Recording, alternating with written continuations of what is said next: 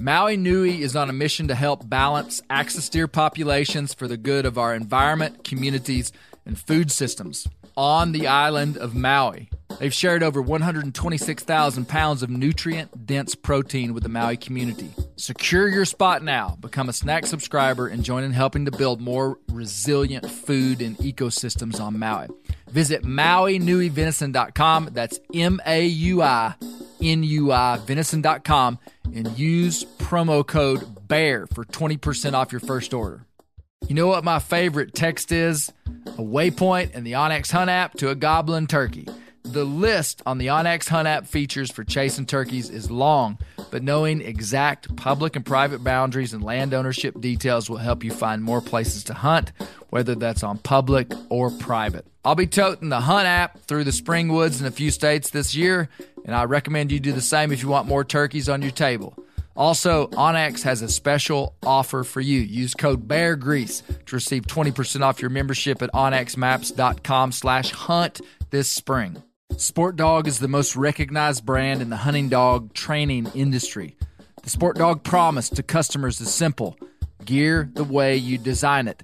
Every product Sport Dog builds is meticulously designed and rigorously tested in the field, ensuring it withstands the toughest conditions you and your dog may encounter. Using tracking equipment on my squirrel and coon dogs is extremely important to me. Get 20% off your first purchase using the code BEARGREASE. Go to www.sportdog.com slash beargrease to learn more.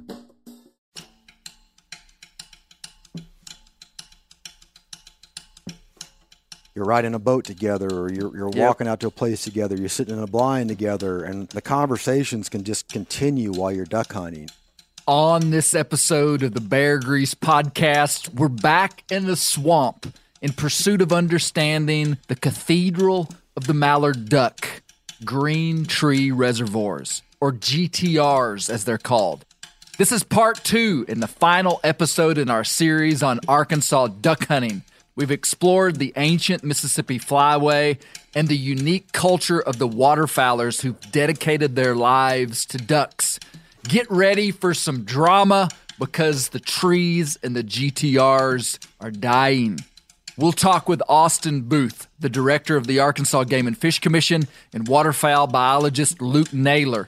We'll look into the complexity of conservation issues on public lands, which can be slow to navigate. But in the end, we'll hear what the plan is to save these critical flooded bottomland hardwoods. I really doubt you're going to want to miss this one. Do we want to, to tell our grandkids what it was like to hunt Amita? Or do we want to listen to them tell us what it's like?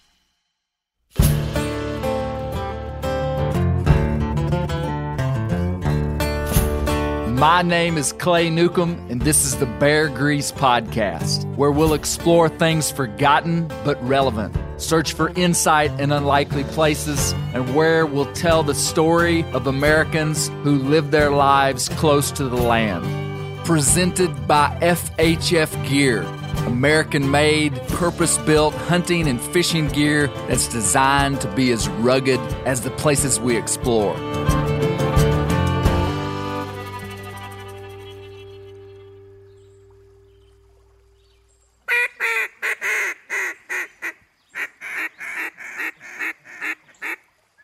Started when I was nine, and so this will be my six or is my sixty fourth duck season. When I say that to people, they just sort of look back at me like, "Well, wait a minute, what does that really mean?" And they realize sixty four times you've done this.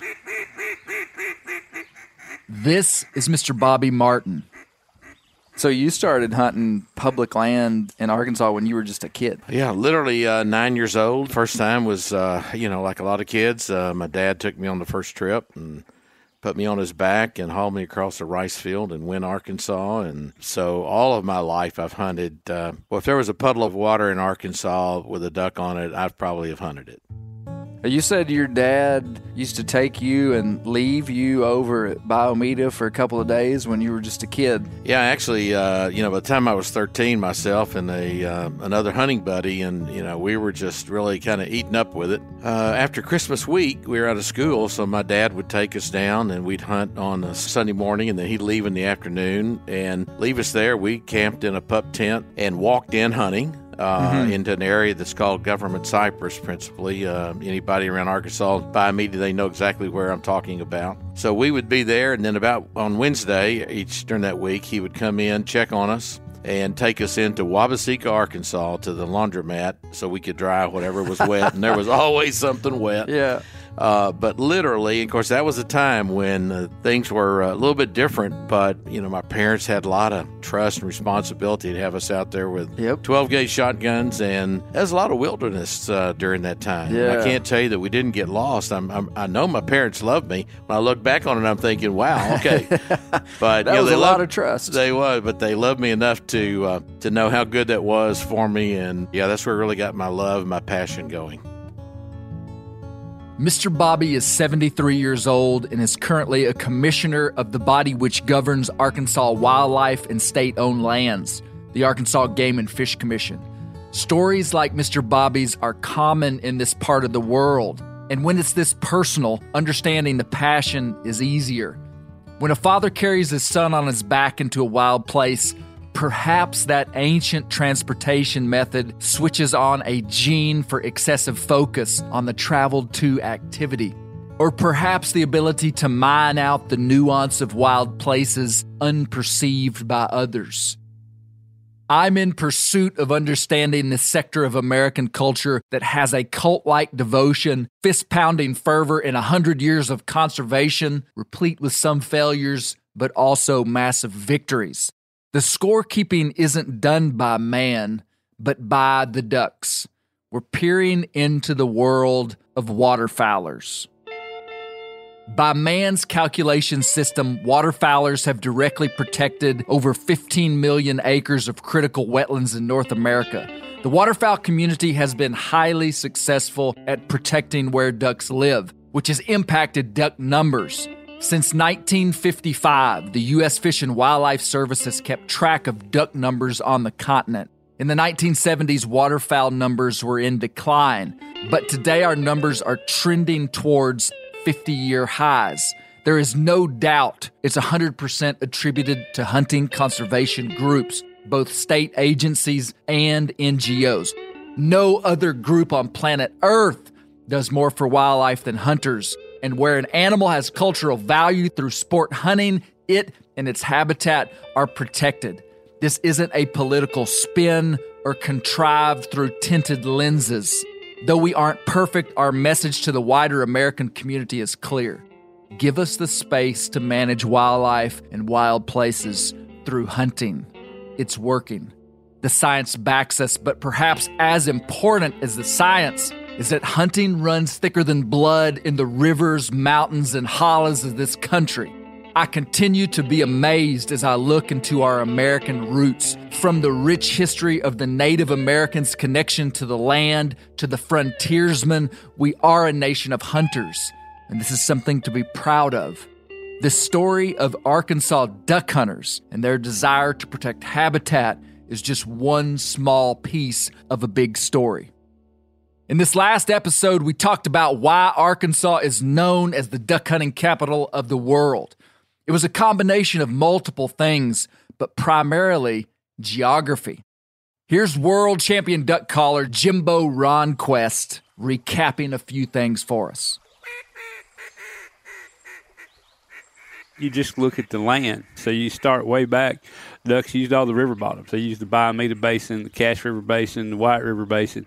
And then when we had the advent of rice on the ground, which become a surrogate wetland, once they started planting rice in the early 1900s and ducks started finding it, this area started getting well known where farmers would say, Come go shoot these ducks, I'll buy you shells. Just keep ducks out of my rice. You know, that literally happened yeah. for some time. The combination of all the hardwood bottoms in the and all of our river systems, as that all comes together and flows towards the Mississippi, it just kept tightening up, tightening up, and we had great habitat and great natural food sources. And then we added to that with the advent again rice production, now corn, milo, whatever people are planting Yeah. in food plots. I love it when natural systems do what natural systems do.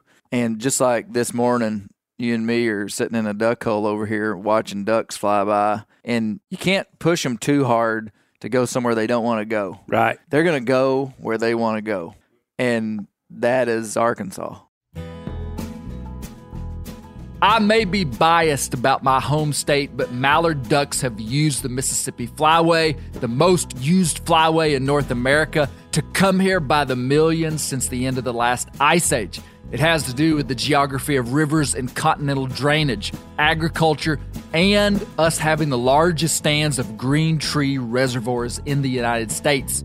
From the duck hunting side, Arkansas is the capital because of what duck hunters call hunting in the timber. I'm new to duck hunting, but it didn't take me long to learn two things. Mallard ducks are the king, and hunting flooded timber is the Rolls Royce, the flashy mule, the cast iron skillet cornbread of duck hunting. But we need to establish why. Here's Sean Weaver, MeatEater's duck guru, talking about hunting in the timber. Coming from the outside into duck hunting, you just feel like the goal of duck hunting is to kill as many ducks as you can. Whether you kill those ducks on the edge of a field, or whether you kill those ducks on a river, or whether you kill those ducks in flooded timber, you would not intuitively, just from the outside, be able to say which one is more coveted, has more value, and is cooler. Why is hunting ducks in timber so special? Yeah, you raise a interesting point there. For a lot of people, it's actually not just a numbers thing. It's not just how many ducks you can kill. It's not just shooting your limit. It's how you kill them. And for example, if you go hunt a pit in a rice field, those ducks don't always finish right. They might kind of hang above the decoys at 25, 30 yards and give it a real good look, but not be backpedaling feet down over the decoys. And yet they're still in shooting range and you get to shoot those ducks. But for a lot of guys, especially guys that really kind of have the game figured out, they would rather take just a few ducks a day, feet down, hovering over the decoys, knowing they've got them fooled, really fooled. That matters more than just the number. And to shoot ducks in the timber, it's kind of an all or nothing proposition for the ducks. They're either going to stay up above the trees and screw around, spinning around, working, but not fully committing. But once they've come down through that canopy, they're committed. They've made their decision, and you have fooled them at that point. And I think that the fact that when you're shooting ducks in the timber, they're usually fluttering around feet down is a big value to a lot of people and why it's so coveted to do it. Here's Jimbo on why the timber is special. I've noticed lots of these guys get a little tongue tied when they talk about it. and it's the it's I don't know how to really explain it, but it's the kind of a funky word to use for it, but it's the intimacy of it. It's it's it's you're in close, you're standing against a tree. But I've had it where uh, ducks light, you can just almost grab them. And you're calling, and, and they're, you know, you notice today, a lot of times, them ducks, the ones that we finished, they'd come right on top of that because looking for that call, you know, and then you have to get them to look for the decoys. And, and just the fact that that's what they're doing, you know, they're coming looking for you.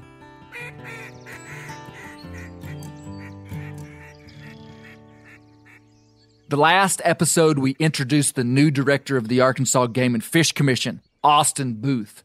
As a lifelong public land duck hunter, he's just like these other guys, a bit at a loss for words.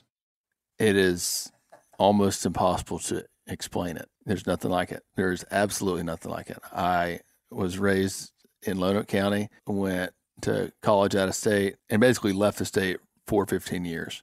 But I always came back during duck season, and I would explain to people that have never hunted timber before that ducks land in the trees. And they look at me and like they're just it- supposed to know that that's really, really special. uh, and no, they wouldn't believe me. They're like, no, they don't. I'm like, yeah, they do. They say, you mean you're standing in the woods in a bunch of water and ducks will land down into the trees, into the water? I said, yes. They wouldn't believe me.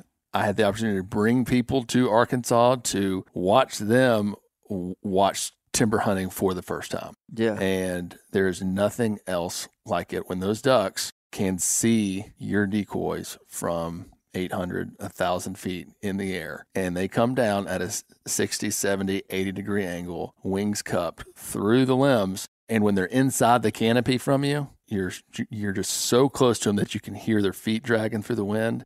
You can hear their feathers cutting through the wind. To be that close and have that close of a connection with a critter so high up in the sky, there's just nothing like it. Inside of, as hunters, we cherish the very fleeting moments before we take game. If you if you think about deer hunting, like we think about big whitetail bucks, the amount of time that I have spent in the presence of a big wild whitetail buck is uh, actually a very minuscule amount of time. And that moment is what you remember for so long. This animal, this majestic animal that you're after in his natural environment, unaware of your presence.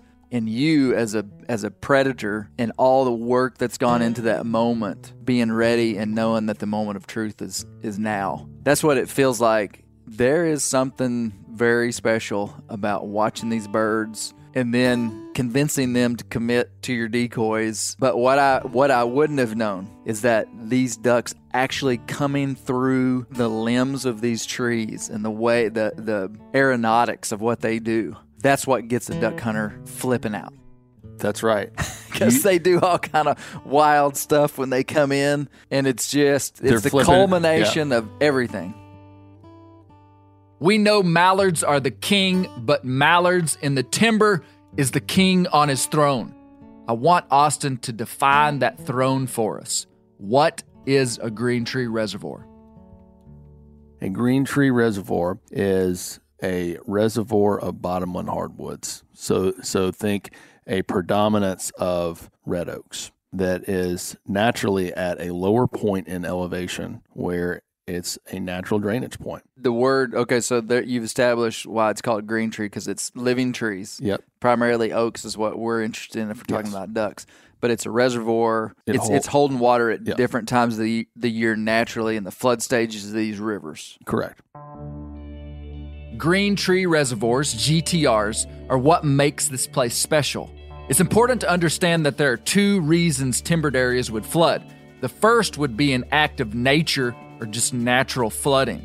The second being man induced flooding by the building of levees. So, after the turn of the 20th century, rice production in the Arkansas Delta took off.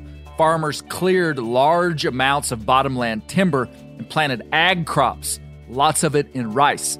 Ducks loved the rice, but it also concentrated ducks into the timber that remained. And duck hunters took notice of the old mallard's affinity for acorns in the timber. Here's Luke Naylor, the Arkansas Game and Fish Commission's lead waterfowl biologist. He's going to tell us about the first intentional flooding of hardwood timber in Arkansas, which took place in 1926. They talk about the first one being a guy by the name of Tyndall in Arkansas County, and he ring levied a, a bunch of trees to hold water to, to irrigate rice. We know that hmm. irrigation reservoirs are critically important and being added to, to the landscape even today to, to irrigate rice during the summer using surface water. And so these folks were experimenting with that way back 90 years ago. Yeah, let's just let's just levy up that chunk of woods over there. And the woods historically would have been temporary. Right? So you would have had these situations where, you know, ducks use those areas when they flooded mostly naturally. Right. So just for a short period yeah, of time, for maybe. a short period of time, maybe not every year, almost certainly not every year, depending on the elevation. I see. I see. And so then you get people, early hunters, and and see that okay, wait a minute, if these woods flood, the ducks get in it, and that's really awesome because we get to go we get to go hunt the ducks in the woods, and that's really cool. So Yeah. then they they start seeing okay, we're going to build a reservoir here to flood our rice in the summer, and wow, uh, so we've kept this thing flooded for a couple years in a row and the ducks are in it all the time now in in the winter so okay let's put two and two together here Let's keep doing this. yeah let's keep doing this let's keep providing let's keep flooding these areas on a regular basis because when they flood, we shoot ducks. When they're dry, we don't shoot ducks. Yeah, Let's fix that. Just human nature at Yep. work. Then that kind of led us to, to, to where we are now with this whole notion of consistency in, in Well, and flooding. then that, and that over the course of decades and generations of people, it builds in a idea of what's normal. It is, and, and human nature, I mean, we love consistency, but basically nothing in nature is consistent. Nothing in nature is consistent. And that's an important phrase to remember. As is common to man, people began to find ways to get around nature's inconsistency. And building water holding infrastructure that allows large tracts of land to be flooded and drained was the ticket. It's important to know that both private and public land have water holding infrastructure. But the Arkansas Game and Fish Commission manages over 50,000 acres of it on 40 different GTRs. All this was great, but about 20 years ago, we started to notice a problem. we wanted to hold water. We wanted to hold water to make the 60 days of duck season more predictable. We wanted to have water on the trees well enough before the duck season started where the ducks could enjoy it and understand what they could eat there. The problem with that is when we put the infrastructure in place, we just didn't know a whole lot about tree dormancy. Uh, when water stands on on trees, that's generally a bad thing. Now, they can take it when the trees are dormant. I tell people trees don't have a calendar. They don't say, all right, it's November 15th, time for us to go dormant. It's based a lot of soil temperature, air temperature. The individual climate of that that year. when we put water on the trees artificially and those trees aren't dormant yet, then that's putting a lot of stress on the trees. We kept doing this for, for years and years and years and years. And then about, you know, 10, 20 years ago, we started seeing some pretty troubling signs and it was declining timber health. And it happened predominantly Trees were dying. trees were dying. And it was predominantly f- for two reasons. One, because we were we were putting water on them artificially. Two, it was because of increased rainfall. Uh, We had a rain event this year, 2021, the f- first week of June, and uh, Desha County in southeastern Arkansas got 19 inches of rain in 36 hours. Wow. That same rain event, when it hit Bayou Meto Wildlife Management Area, it took us about six weeks to get the water off. Not only is our infrastructure outdated, not only have we been artificially putting water on, but uh, we've just been getting more rainfall than our infrastructure was ever intended to handle.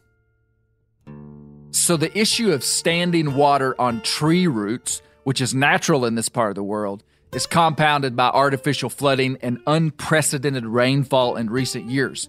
On the White River, which is a major river in the Arkansas Delta, of its 25 highest recorded crests, 10 have happened in the last 11 years. Think about that for a minute. The current trend is massive amounts of rainfall in short periods of time. This makes things tough. Here's Luke.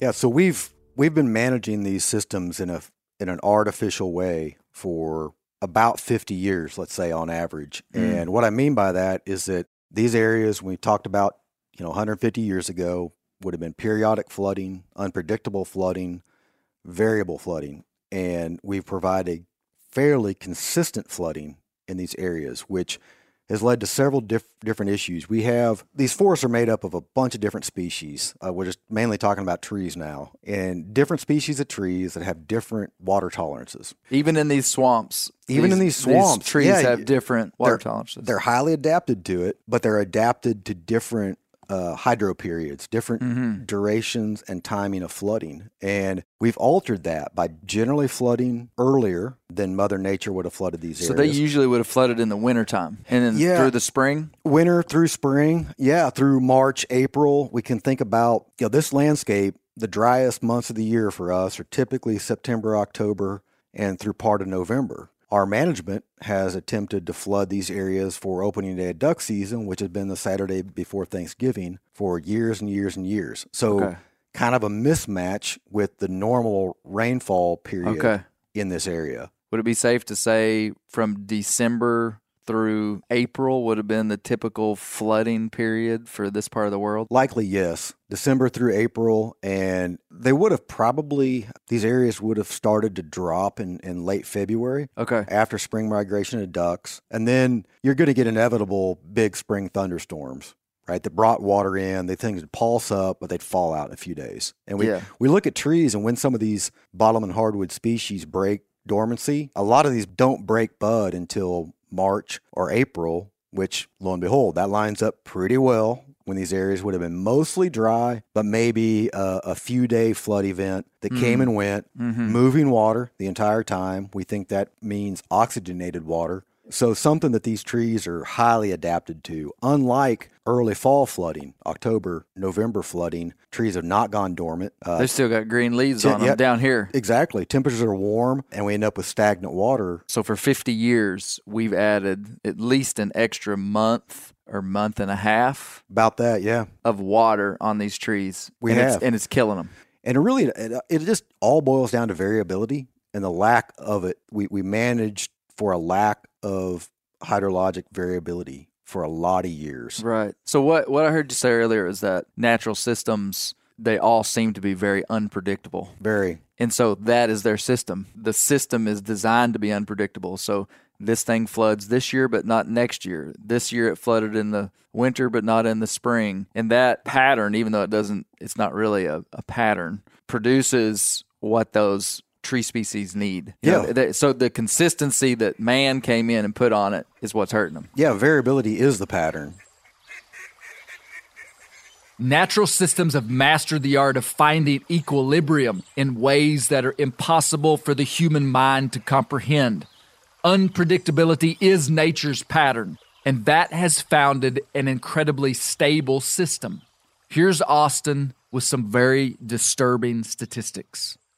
In 2014, we did a, a forest health assessment at Hurricane Lake Wildlife Management Area, and 42% of our red oaks were either dead or irreversibly dying. Wow. 42%. Wow. And then we had a precipitous die off in 2018. So I think it's safe to say that our our red oak health at Hurricane Lake compared to what it was is well over half. Well over half. And and this is what the ducks are eating. This is why Yes. they're going to the Yes. timber. That this is is, why. before European settlement, ducks were coming down the flyway and they were right. making a living off Off the acorns. natural flooded timber Yep. and the acorns that were They can- on the ground. That's right. They can get calories from the acorns. They can get calories from the invertebrate that, that live in the leaf litter. Right. And they can get cover from the trees. Red oaks are are the best anchor for all of that kind of habitat Yeah. in the GTRs. So red oak timber is essential Yes.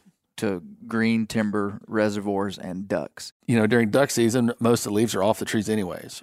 For folks to really understand what this mortality looks like, they really need to get out in the spring. And So yeah, summertime. duck hunters are seeing these trees when they're all dormant, so they all would appear dead. They wouldn't be coming back alarming the bell Sure. saying all the trees are dead. And I don't want you or any of your uh, listeners to think that I'm a trained forest biologist because I'm not. I'm a knuckle dragon marine. I've been learning this stuff too. And we went out there to Hurricane Lake Wildlife Management Area in the s- southern GTR where it is like ground zero of timber mortality, and it'll make you sick to your stomach. The only thing that is taller than the buckbrush that ducks really don't care about from a food perspective hmm. are cypress trees and dead red oaks. Then we took what we learned at Hurricane and we started a forest health assessment at Bayou Meto last year. This summer, we were about halfway through that forest health assessment. We noticed some really disturbing trends. Uh, where even though we were not all the way through with the forest health assessment, we think that some of the things we're seeing on the ground right now at Bayou Meto look a whole lot like what Hurricane would have looked like you know 2011 2012 13 Okay. 14 so we made the difficult decision to implement changes for this waterfowl season on how we're managing our water levels at hurricane and Bayou Meto Here's Luke talking more specifically about what is happening to individual tree species in the flooded timber. As a warning, parents, this section may not be appropriate for children because Luke incorrectly pronounces the word spelled A C O R N. despite this erosion of trust. Here's Luke.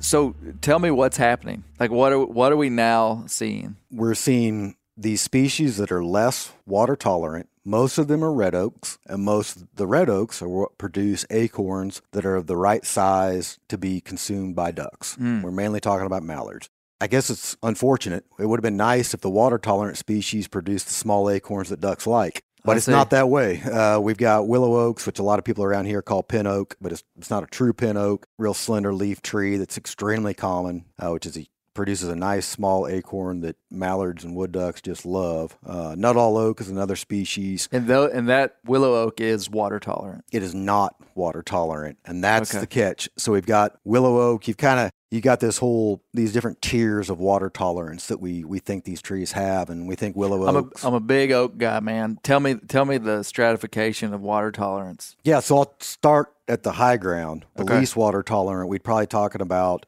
cherry bark oak and water oak are Okay. kind of the higher species within these bottom hardwood systems. Maybe a month of flooding is what they can tolerate. And you step down a little bit, we think willow oak can take maybe a month or two. We're talking 30 to 60 days Okay.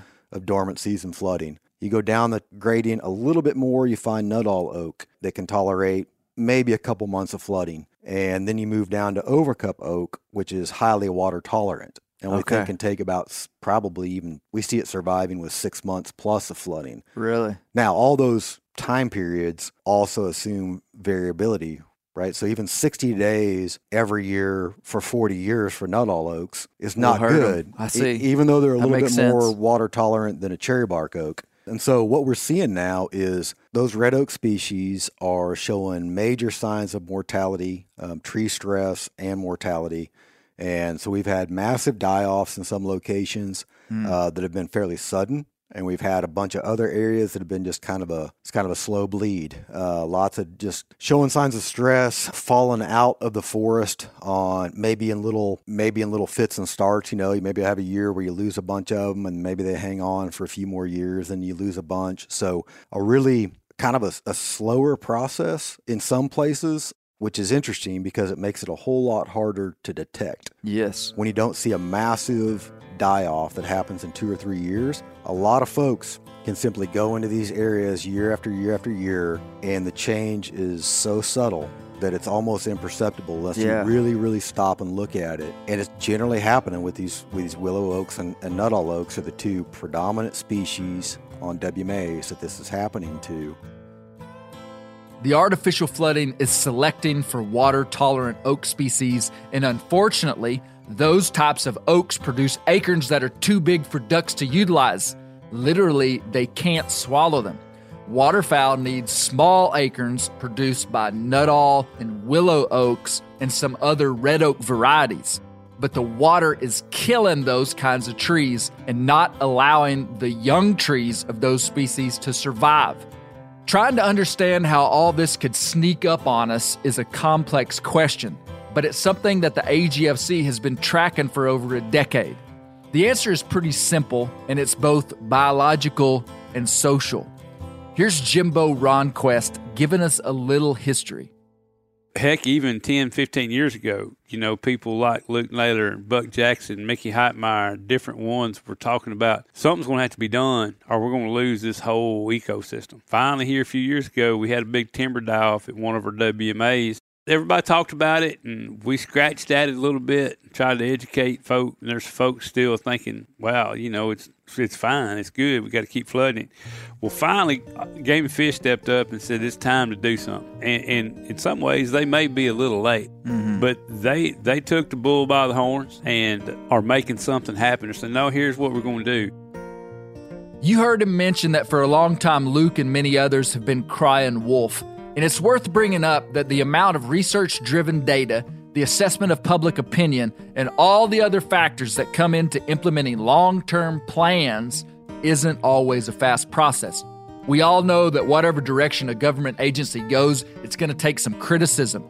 Couple that with the passion around Arkansas waterfowl hunting, and it's easy to see the difficulty with getting the timing right on this. Here's Luke talking about the challenges of managing trees.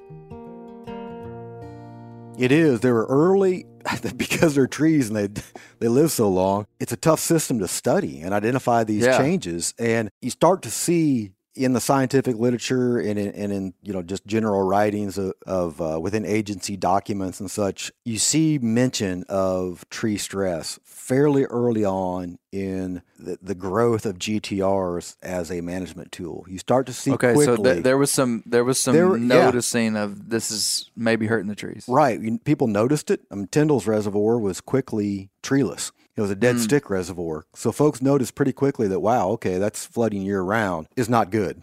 And so Okay. check that off the list. But then it transitioned to, well, we can dormant season flood. Well, then that kind of gets pushed earlier because we like to shoot ducks earlier and I you know have duck season earlier. And people noticed that there were issues. There were some early studies that that suggested a boom in acorn production and tree vigor when GTRs were implemented, like the first few years, which could make some sense. You're all of a sudden irrigating this tree. Just like a high water year. Yeah, If if Yeah. that happened just for a couple of years, maybe it would spike production. exactly. So it spikes, but then it's kind of a short-lived benefit. It, it's just a really slow burn, and and as hunters, as we go out there in the winter, no leaves on the trees except those early, you know, during November when there'd be water on it. But in December and January, you go out and look at these places, and it's kind of like, well, I mean, there's oaks here, there's trees. I got a tree to lean against to to hunt. So what's the problem? Yeah. And we've just done a better job here recently to actually scientifically document the these changes and the decline in forest health.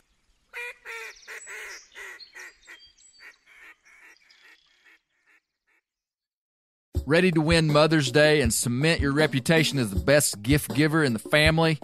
Give the moms in your life an Aura digital picture frame preloaded with decades of family photos. She'll love looking back on these memories and seeing what you're up to today. Even better, with unlimited storage and an easy to use app, you can keep updating mom's frame with new photos, so it's the gift that keeps on giving. And this is not a joke. Juju Newcomb has an Aura frame, and we share photos, and they're incredible. Also, my mother in law has one. We have them. They truly are really good, really high quality. The Aura frame is easy to set up. It takes just two minutes to set up a frame using the Aura app. It also adjusts the display depending on light levels in the room to maintain the true color of your photos. For real, the digital screen is amazing. Right now, Aura has a great deal for Mother's Day. Listeners can save on the perfect gift by visiting auraframes.com to get $30 off plus free shipping on their best selling frame when you use code BEAR, B E A R, BEAR. That's auraframes.com. Use code BEAR at checkout to save. Terms and conditions apply. Montana Knife Company was founded by Josh Smith, one of the world's most experienced master bladesmiths. He's been making knives for 30 years. Made in the USA and manufactured locally in Montana. The knives come with a multi generational warranty and free sharpening. Designed, tested, and built by hunters, MKC is a hunting knife company first and foremost. They have the sharpest knives out of the box and the easiest knives to sharpen. And that is the dadgum truth. You better be careful with them when you get them. They are sharp. MKC is a fast growing company. They just hired their 55th employee and are looking to hire about 50 more in the next year or so. I've carried a lot of these Montana knives. And the one that I like the most is their Speed Goat, which is a lightweight hunting knife, just the right size. MKC knives sell out within minutes of being released. So head over to montanaknifecompany.com. They have new knives for sale every Thursday at 7 p.m. Mountain Standard Time. So check their website and sign up for their text and email alerts. That is the best way to find out when they have knives available. Use code BEARGREASE10 for 10% off your first order. Montana Knife Company, working knives for working people. The old timers say that the turkeys start gobbling when the leaves are as big as squirrels' ears and the red buds start popping. And we're about there. And we are there in the South. The onX Hunt app is one of my most valuable tools in the spring woods. With tools like coniferous versus deciduous tree distribution layer, you can save time by locating edges or transition areas of mixing habitats from home.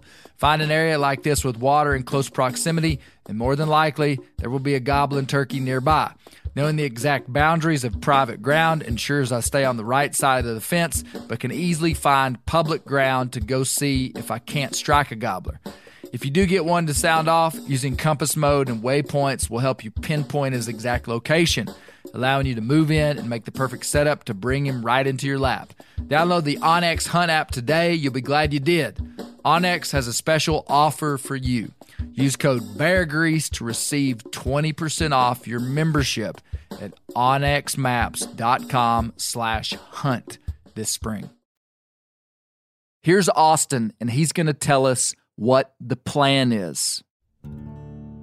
So, Austin, it's it's clear that there's a big problem that's going to affect the flyway in a significant way, and and really has the potential to change duck hunting here in a significant way. So it's it's like real. The the problem is very clear. Talk to me about what you guys are doing. We are temporarily managing water levels to a lower level to let two things happen. First, for us to get the infrastructure in place that we need to manage this water consistent with the level of rainfall that we're getting, and two, to undertake some aggressive forest management on the wildlife management areas. At Bayou Meto, we normally manage that water to 180 feet mean sea level on average. Well, we're going to lower that to 179 feet this year. And then next year, after we make some improvements to some of the boat launches, we're going to manage that down to 178.5 in the 22 23 season. And that's a big deal. Like one foot of water. That doesn't sound significant to, Sure. to me necessarily. So- but tell, tell me how significant that is. Yeah. And there's a key caveat here. All right. If we lower the water level to 179 down from 180, that's a 25% reduction in public access. In the in the amount of water covering the Yes. ground that is duck huntable ground. Yes. So by lowering the water one, One foot, foot. you're reducing the amount of flooded timber by 25%. as a baseline. And that's the caveat. In the 22 23 season, if we lower it another six inches, like we plan to, down to 178.5, that's another 25%. From 180 down to 178.5, a total of 50% reduction. However, that's a 50% reduction as a baseline. Austin, what do you mean by that? It means that we are not saying, you know, we're going to drain these suckers dry and we're going to leave them dry. Our goal in this is to replicate a more natural flooding model. So Bayou Meto is a 33,000 acre wildlife management area, 17,000 acre GTR, but its watershed clays 750,000 acres. As that watershed naturally fills up with rain events, it's all going to drain down to Bayou Meto. This happens every single year. And if we're flooding to 179 and we get a big rain event, it'll pulse up over 179. As it drains out, it'll come back down to 179. I see. So we're not saying Okay. we are reducing the public opportunity by 50%. Well, that's not true because that's only true if we get zero inches of That rain makes sense. at Bayou Meto. How certain are we that this is going to save the timber that's still alive? We're very confident. Really? Yeah. We've we started our renovation at Hurricane Lake Wildlife Management Area in July. Before that, we did a year's worth of forest health assessments, a year's worth of LIDAR driven hydrology studies, and a year's worth of design and engineering. So we put a lot of work into ensuring that whatever solution we come up with is the right one. We're not interested in rushing to failure here. We're not interested in a band aid because, to be honest with you, Clay, the timber health at some of these places is so bad that we're not going to get another shot. That's wild. Yeah. When you look at wildlife management areas like this that hold so much caloric benefit and provide so so many duck energy days to the duck resource. If we lose Hurricane and we lose Bayou Meto and we lose Black River, that will 100% change the flyway. Those are stark and serious words, especially when you consider the ancientness of this flyway. In summary, the plan is simply to replicate a more natural flooding model. That's the answer. Here's Austin addressing some of the bigger social implications. Because as straightforward of a solution as this is, there are still naysayers. It's more than about a few seasons. We believe the average age of our public land duck hunter is about 23 to 25. I've told people that it's an opportunity for us as a generation of waterfowl hunters to ask ourselves the hard question of what we want our legacy to be. You know, do we want to be known as the consumers or do we want to be known as the sportsmen that made the difficult choice for the resource? Do we want to, to tell our grandkids what it was like to hunt Bayou Meto? Or do we want to listen to them tell us what it's like? I hunted this public land growing up. There's a lot at stake to a whole lot of people in the state, but really to the future waterfowler here. Why aren't people just like, yeah, of course, let's do this? I think there's a few reasons for that. I think the first reason is that they want to keep enjoying the resource and they're uncertain of what the future looks like. So I mean, this could be milked along for some period of time Oh, before yeah. we saw like Oh, yeah. catastrophic change. yes, we could probably hunt another 5 to 10 years depending on on the location and still see lots of acorns on the ground. The problem is we've been on the downward trend for the habitat values of of these GTRs for a long time. So do we want to ride it all the way down or do we want to try to arrest this decline? and you can't you can't get back a You can't get back a red oak. 80 Clay. year old red oak stand Yeah. in Yeah. in any less than another 80 years. Yeah. Another reason why people are skeptical is they say Mother Nature's always flooded this stuff. These trees are meant to survive in water. That's the way the good Lord made them. And it's just not true because we've interfered with it. I think the last reason is there's a lot of variables at play here. It's easy for folks, and I sympathize with a lot of it. It says a real problem is this. We can fill in the blanks. One of those is fluctuating river levels with the Army Corps of Engineers, or the fact that we stopped we stopped dredging some of the rivers. Some people have declared war on the beavers. I certainly don't like beavers, and we spend a, a lot of dollars and manpower trying to eradicate beavers. I could go on and on, but a lot of people want to point to these other problems. One of the, the challenging aspects that we've had with this message is that we're not saying those things aren't problems. Right. What we're saying is that this is about accountability. At the end of the day, Arkansans expect us to control the things that we can control. And that's what we're trying to do here. That means managing it at a lower level so we have something that's still around on the other side of all those other longer term challenges, right? Yeah. So Yeah. we can work better with the Corps, yes. We can do more with you know river discharges, sure. And we can keep fighting those hard long term fights. But if we don't do something now, we're not going to have a resource left to save on the other side. it. Yeah. It just it seems to me like that this is a no-brainer decision. But and if you're not comfortable talking about this, we don't have to. People are in general I mean, this is a people issue, really. Why we can't just 100% enforce this without any conflict with, because there are people that are upset. Am I right in Yes. saying that? Yes. There are people that are upset. There are people that are saying the government is coming in and trying to shut down our public land, Mm-hmm. and all the guys on private get to keep all their ducks and have Yeah. all. There's a lot of pieces to this puzzle that could make people say that. Yep. I mean, what do you what do you say to that? So let me say two things. The first is that we are not taking away anything. It's if we do nothing, that's what's going to take Taking away everything away from everybody. everybody. That's right. Most people, ninety percent of people, really truly get that. As So, you think you've got ninety percent support for this? Yeah. Okay, well, that's good to hear. Now, a different question is do 90% of Arkansans like it? The answer is no. I don't like this. Our agency's staff don't like this. We're not asking folks to like this. We're asking folks to understand that this is the right thing to do for the resource. Sean Weaver isn't from here, and he ain't got a dog in this fight. So I wanted to hear his thoughts on the implications of this decision. I'm trying to get a bead on how big of a deal this is. I don't even know how Sean pronounces acorns. I don't really want to know. Here's Sean.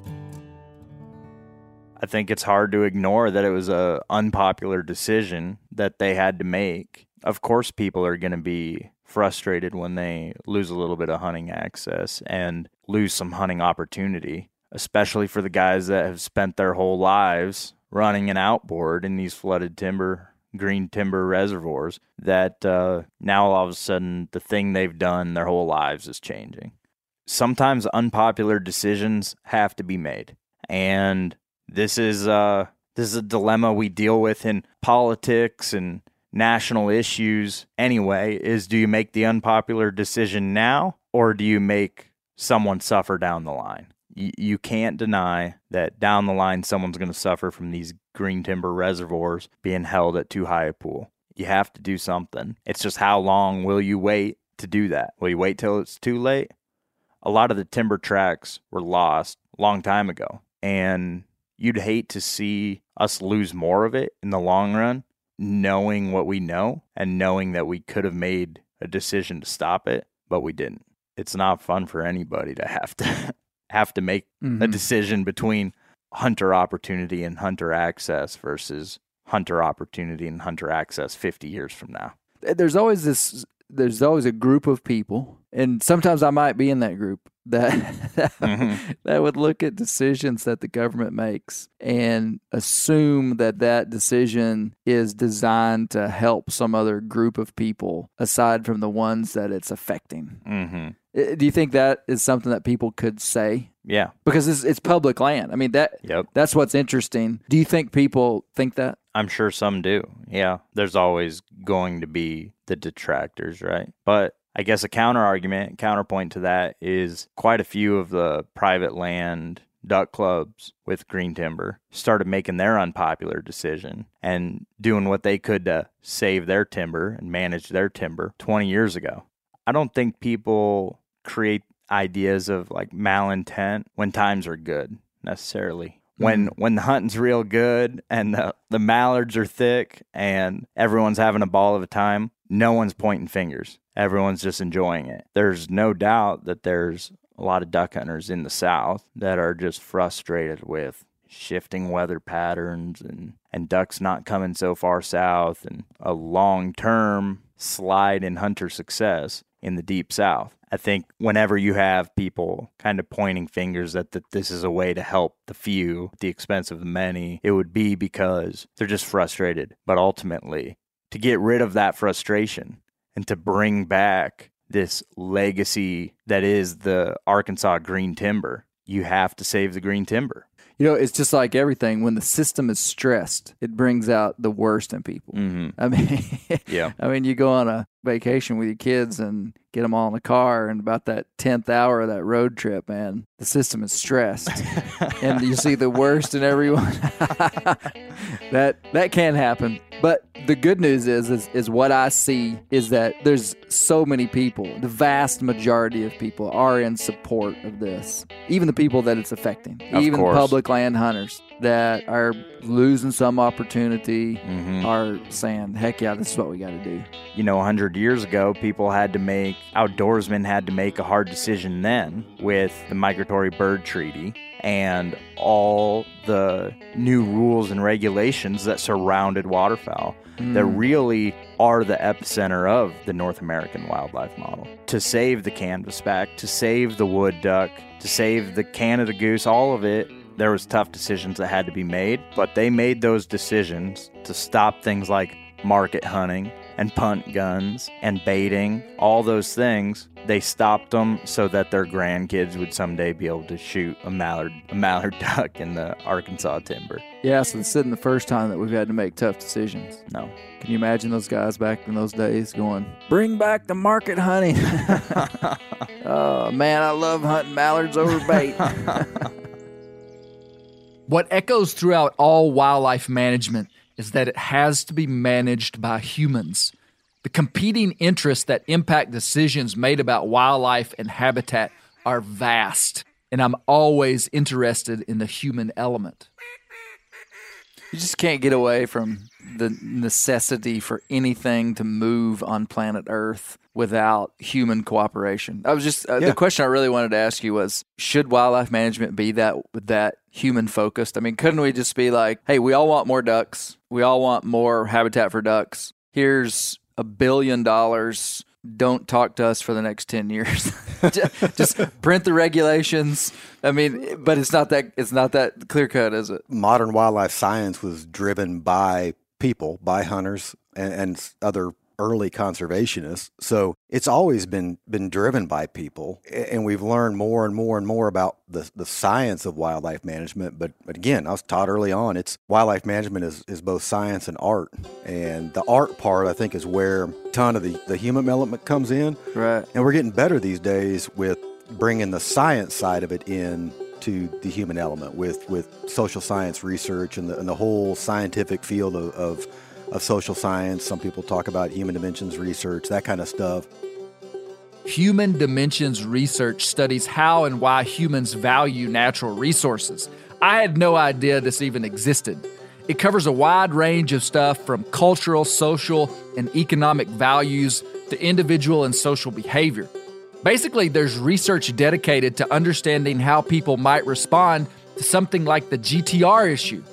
And to go back to my hypothetical question to Luke, it's a good thing that human values play into wildlife management because it's possible that the powers that be might place no value on wild places nor value on giving people access to hunt like most of the world. Man, sometimes I think we don't realize what an incredible place we live. While we're talking about humans, we can't have this discussion about public land duck hunting without mentioning something vitally and literally connected to it private land. We're talking about public because it's the only place most of us have any right to give input. And you guys know that there are those who dog on those who have access to private land. We've all done it. However, in my experience, a lot of people that have access to private land, they have it because they've sacrificed big parts of their life to get it. And I have the right to say that because I hunt a lot of public land, but also a lot of private. And I love them both for different reasons. We're all on the same team. Here's Luke on the importance of private land.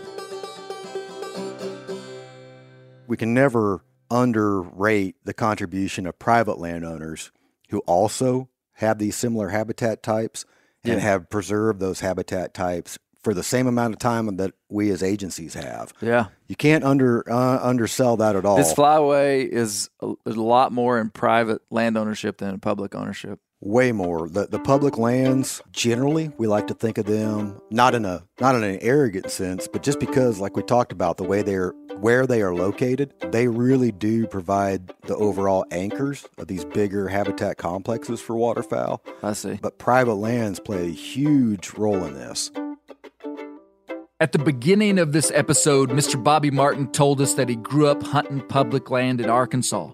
What he didn't mention is that most of his life, he's exclusively hunted public land. He wasn't a member of a private duck club until he was in his mid 50s. Point being, he's a duck hunter. I've heard about a man by the name of Rex Hancock, and I wanted Mr. Bobby to tell me his story and how it relates to us today. You know, when, when the name Rex Hancock comes up, you know, particularly for somebody of my age, it's a reminder how people come along that are so critical to conservation and really have ensured that we're able to see and enjoy what, what we have today.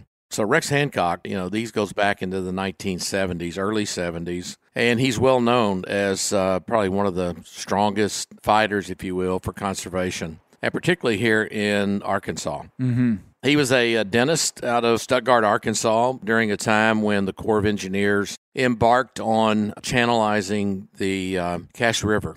Uh, And the Cache River and the Cache River Basin is really the second largest kind of you know sector, if you will, of bottomland hardwood uh, resource, and particularly how critical that's been to waterfowl in the In state of all of the Mississippi flyway. all the Mississippi Flyway. In fact, the Cache River has always been viewed to be about as critical as the Everglades is, or Chesapeake Bay, or Okeechobee Swamp. To from the environmental side, you know what it did and what it adds uh, to the critical ecology and everything of this part of the country, and particularly the Mississippi Flyway. So when that channelization began, uh, obviously it began to destroy then the bottomland hardwoods. Tell me, describe that for me. What that means? Channelization. Why it was Well, they, negative. They, yeah, they literally, and of course, it was motivated by trying to improve agricultural drainage and and so forth. And this was during a time when you know, again, as we talk about our hardwoods in particular, uh, now today what we have that's left was really spared the saw and the plow. Channelizing the Cache River meant literally just turning it into a ditch. And in fact, during all that era of time, the Corps went about a four and a half mile stretch uh, before they were finally stopped but that part of the of the Cache River was just li- literally a ditch. Uh, Yeah. As a young guy, I so remember evened out the bottom so that barges and totally stuff could yeah, go down it. Exactly. Okay. And so it's just a straight line ditch. And so again, obviously very disruptive to uh, bottomland hardwoods and all that that meant, not just because for it didn't flood. wouldn't flood, and of course it Okay. destroyed a lot of that habitat. Yeah. And Rex Hancock was an avid waterfowler, but it was broader than just waterfowl, but definitely critical to uh, duck hunting in Arkansas. In fact, it's it's hard to imagine today where we would be if, in fact, he had not fought that hard and uh, was successful because he fought it for a number of years, and I mean it became his full life mission.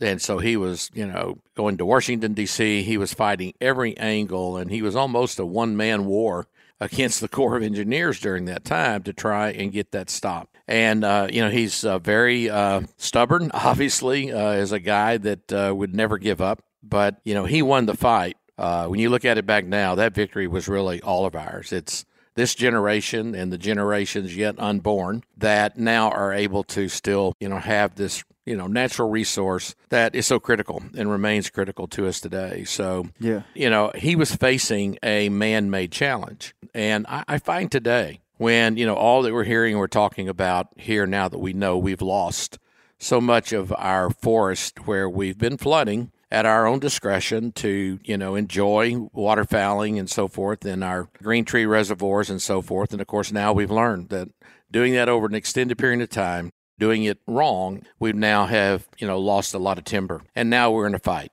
I find it hard to not not visualizing ourselves a little bit as 21st century Rex Hancocks. Mm-hmm.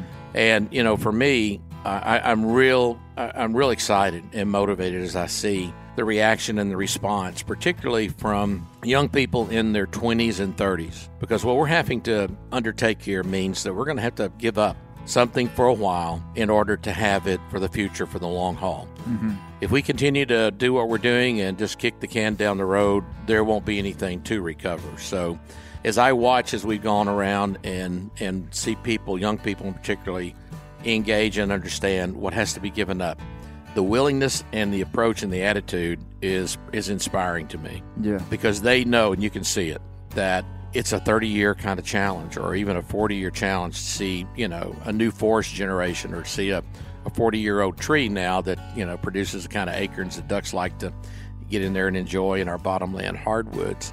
And it ties me back to three things that Rex, Rex Hancock was also known for saying during that period of time. And his his approach was that he said good conservation requires ordinary people with an extraordinary desire. Uh, just hang on to that for a minute an extraordinary desire because it will take and is taking an extraordinary desire for people today to be willing to give up some of what we have today to not just hunt next year, but to know that we'll pause, we'll sacrifice for a while because we want it in 20 years, or we want our children, our children's children, to have it 50 years from now, 60 years from now.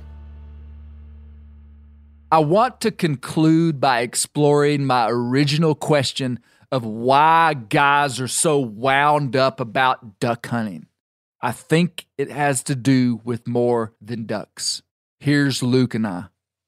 I have never been to a hunting camp like the one that we're at right now, where there has been this much energy, finances, life, decades and decades of history stacked into basically being able to hunt a 60 day period, hunting mallard ducks. Where that where did that come from? I think duck hunting is unique and it's a, a much more social activity some, than some of those other hunting pastimes. You think about Western big game hunters. You know what? You're going to go in and maybe you're maybe going to have a camp with a couple people. If Right. you're backpacking in, you're going You couldn't have 14 people in your elk camp. You don't, and and and you don't have a.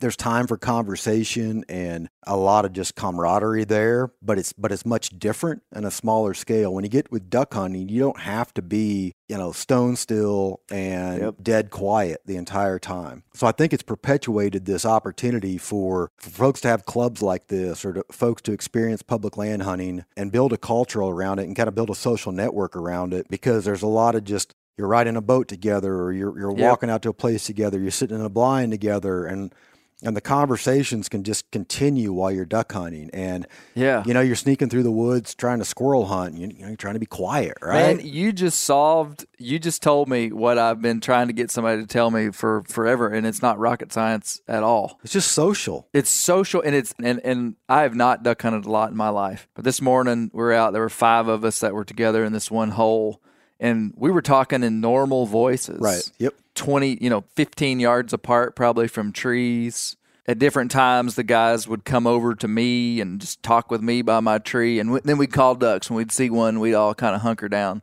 And I'd walk over to them. And it was any other style of hunting that would have not happened. It doesn't work. And then the Yeah. other thing that makes duck hunting different is that you don't do it all day long. Like we went out this morning and we only hunted till about 10 o'clock. And then if this were a three day hunt, what are we going to do the rest of the day? We're going to be together. We're going to be talking. We're going to be cooking. We're going to be You'll be doing whatever. Yeah, you'll and be- then it, you repeat the cycle the next day, and it fosters an environment for relationship between people. It sure does, and I, I think you've got ideally most of the time, right, that you're going to have multiple, uh, you know, attempts at, at harvesting game. For example, you think of big game hunt. Yeah. You're there for one shot. Most big game hunts, you're there for for one shot. But duck hunting, it's kind of well, if you don't get them on this group, all right, we'll we'll get them next Get time. another shot. and that next time may be just a couple minutes away. of all my exposure in the hunting world, there's not a ton of things that I'm envious of when it comes to looking into other groups of hunters. I am envious of waterfowl hunters, their camps, their camaraderie. You know, these guys come down here and hunt 40 days a year. And by that, they, they're not hunting all day. They're, they're hunting the mornings and then going to work or doing whatever they need to do, coming back here at night with their buddies hunting again in the morning. I mean, everybody has a different pattern, but just that predictable camaraderie. And here I'm seeing these guys that have, for decades have been coming to this camp and they just know, well, it's duck season. I'm going to go see Bill and Jim and Yeah. we're going to meet up and do that. Man, big game hunting pretty much just doesn't have that at that big of a scale. Now, sure, we have deer camps and we have different kind of camps, but it doesn't really rival duck hunting. It Duck doesn't match what you get with duck hunting, and I think it's yeah, those those those connections just go way back and Yeah. just it, are, are deep in a lot of cases. It's just a fascinating cultural experience.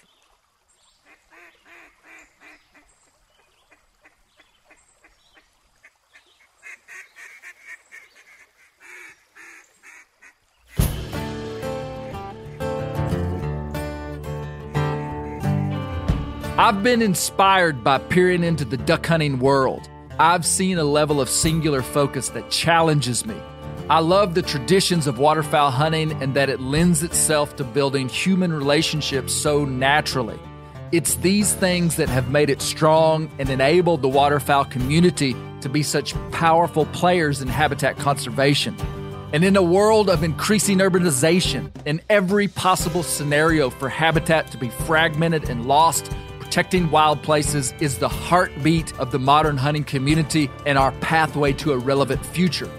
Broad scale habitat protection for the wild places that remain is the thing that we offer society that no one else can. We have this power because our model gives incentive for people to protect wild places by offering hunting privileges. We've got to make sure this doesn't change. It's a beautiful system. It's brilliant. It's working, and it has worked. I want to continue our conscious scripting of the conservation narrative we're leaving as North American hunters. We're going to have to walk and talk big to make this work, and I'm not just talking about duck hunting. The way that we'll survive the test of time is by intentional unification. And as Rex Hancock said, by not just giving lip service to conservation. In some ways, the American hunting lifestyle is a cultural artifact of times past, and often artifacts are considered irrelevant unless they're interpreted by and their relevance is proven by those who know their value. In conclusion, I believe that most of our state wildlife agencies are doing the best they can with the resources they have to preserve wild places and hunting access and our hunting culture. There will always be disagreements and ways that things can be done better.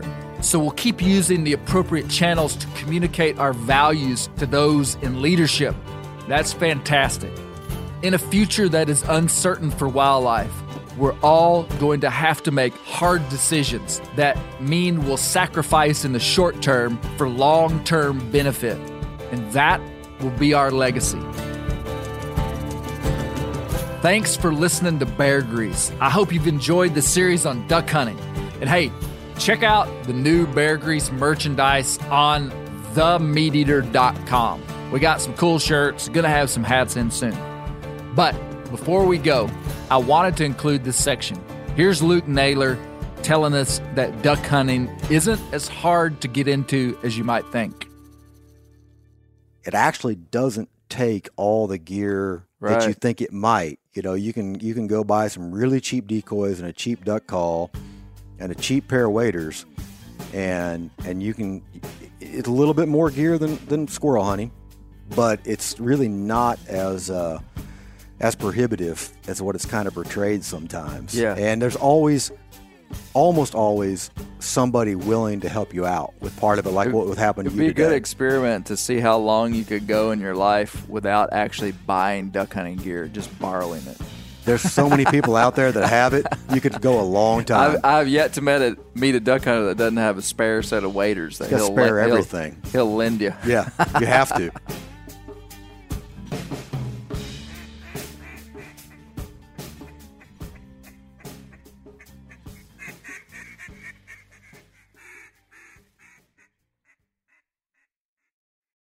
This show is sponsored in part by BetterHelp. Around New Year's, we get obsessed with how to change ourselves instead of just expanding on what we've already done right.